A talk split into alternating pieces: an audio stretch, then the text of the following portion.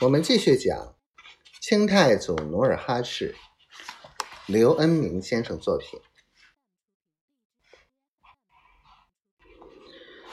蒲河城位于沈阳城东北，相距有四十余里，是由开原、铁岭运送粮草的必由之路，也是沈阳城北的一个大门。八月的一天，额亦都、完固尔泰各率领一路人马直逼蒲河城下。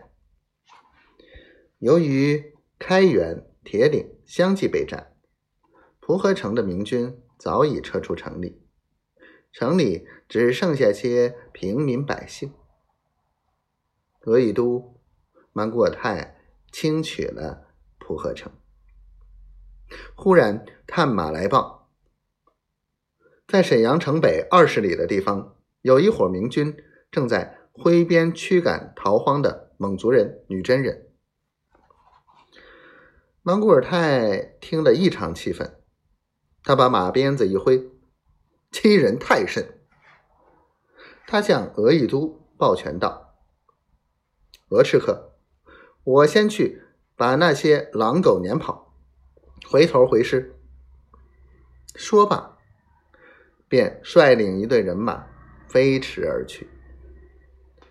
莽古尔泰一行涉过牦牛河，迅如闪电，直逼沈阳城北。他们在北门外的官道上与一伙明军相遇。明军多是步兵，哪抵挡得了莽古尔泰的铁骑？双方对杀了一阵。明军丢下百十名尸体，便逃回城里。额亦都身为大臣，有责任保护湘南旗主莽古尔泰，但因莽古尔泰一伙兵精马快，追了半天也未追上，只好半路停下。第二天回师借番后，有人指责额亦都违抗军令，管诉讼的大臣。也照章审理，提出要按军法论处，判处死刑。当天，额亦都自己绑上自己，到大衙门听候审判。这天早晨，老韩王带着朱大臣走进衙内，听候朱大臣审理。诉讼大臣列举了额亦都与部下的过失，决定。将额亦都以下的众领兵额真萧公降职，没收赏物，各编三十。